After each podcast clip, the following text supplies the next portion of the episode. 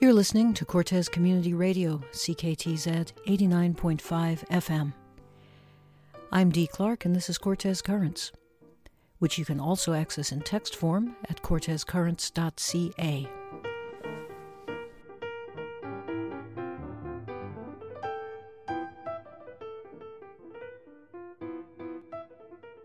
And today we report what may be some good news on the COVID front.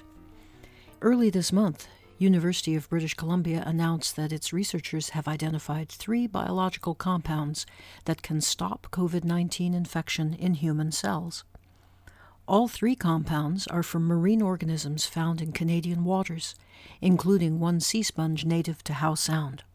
This discovery could pave the way for development of some new medicines for COVID 19 variants therapies based on natural sources.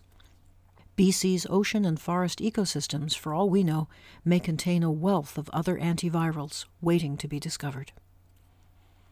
The UBC team tested over 300 different compounds gathered from all over the world. They bathed human lung cells in the various compounds, then infected those cells with SARS CoV 2, the virus that causes COVID 19 in humans. Of the hundreds tested, 26 compounds significantly reduced viral infection in the cells, and the three most effective compounds were all found in Canada.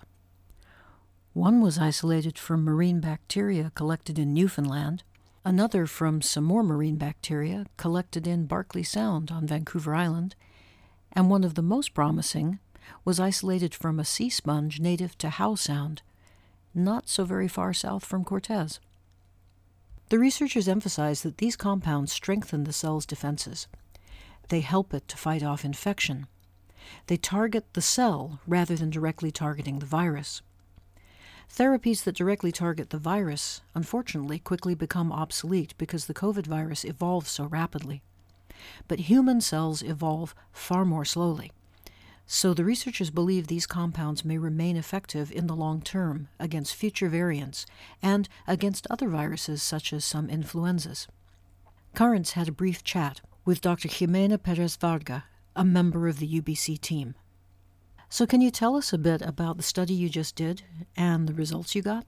So, we study a library of more than 350 100 compounds that came are originate from natural products and it came from different parts of the world all these libraries from brazil italy thailand and canada. They, they came from plants for fungi bacteria and we have some that came from from marine specimens.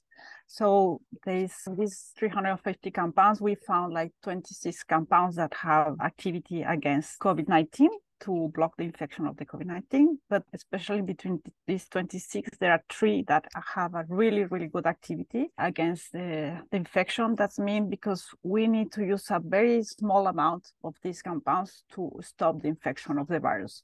And these compounds are, the three of these are discovered here in, in UBC. In, they are from British Columbia seas. So yeah, and one of these compounds are from sponges and the other two are from bacteria from from the sea. And was this a common sea sponge in BC? I mean, would we find it in our own local waters near Cortes Island? I don't know. I don't know. There are different teams involved in this in this in this work, and we are the team that are more involved in working with the virus. So we didn't ex- use make the extraction and look for the specimens. So this is the other the other teams that they are look that are specialists in this kind of work. But I don't think so. This is not really common sponges. It's very particular from here, from this area. And who who are you, the team that did this research?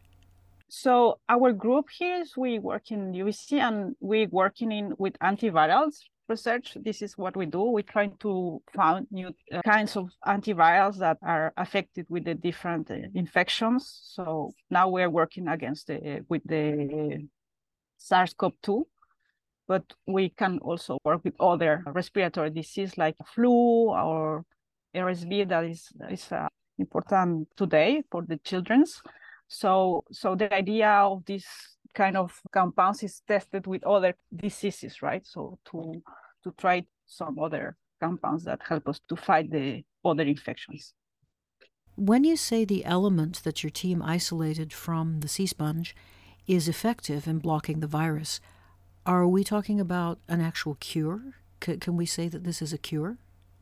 Yes, well, this study was done in in cells, right? Just it's in laboratory study, but yes, we completely block the infection, so the virus is not able to spread again. So the cells are clear of the infection.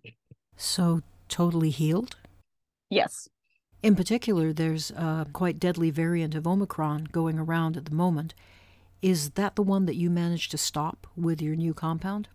Yeah, so we we used this study with with the omicrons, the omicrons that were around before, the BA1, BA2, and BA5 is the last one that we work with. But the, the new variants that they are circulating today, like the BQ1, XBB, these variants are subvariant of BA2 and BA5. So we we believe that our compounds are, are going to work against the new variant also, because they are working against their parents, right? And also because these compounds, they are targeting some tools that the, in the cells that the virus use to make the replication. So this is why we know that these compounds can be used for the new variants, that the variants that could be emerged in the future, right? Because all the different variants can use the same tool to spread the virus. So if you don't allow these virus to use these tools, then they cannot spread again.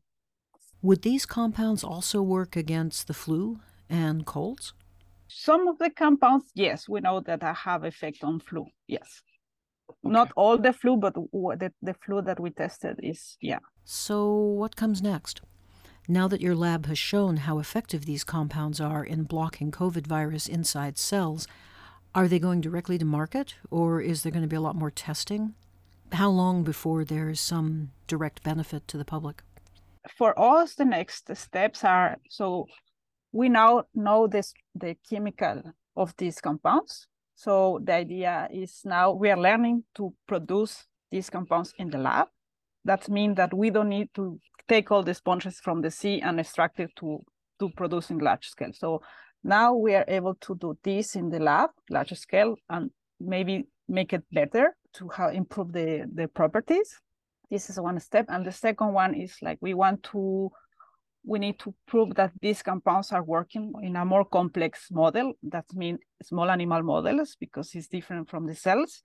So if we show that these compounds can block in the very effective way as we saw in the cells the infection in the in the small animal models like the mouse the mice then this is a proof that we can go forward right? So then the next steps go maybe clinical trials but we are need to team up with someone who have the experience to do this kind of job. We can we are not available to do more than that. So for the two steps like making the compounds in the lab and the animal model, maybe we are talking about one year.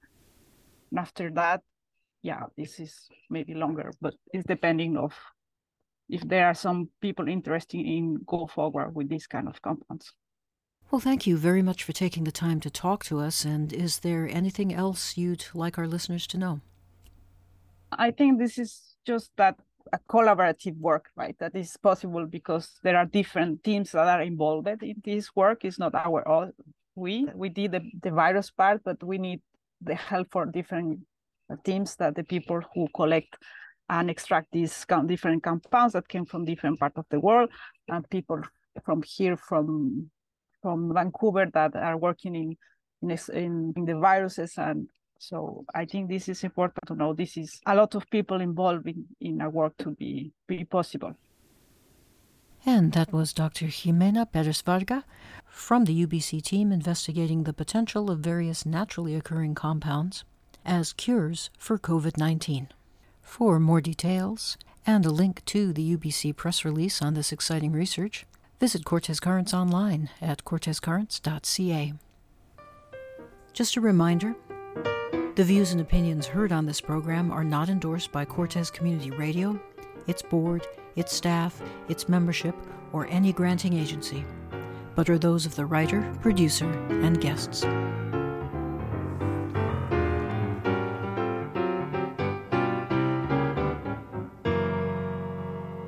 And as always, Thanks for listening.